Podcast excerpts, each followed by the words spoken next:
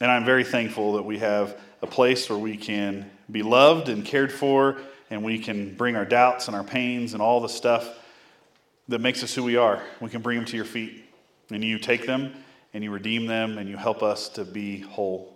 It's only through you that we can experience real love and real forgiveness. And I pray, Lord, that you would help us all to be in that place.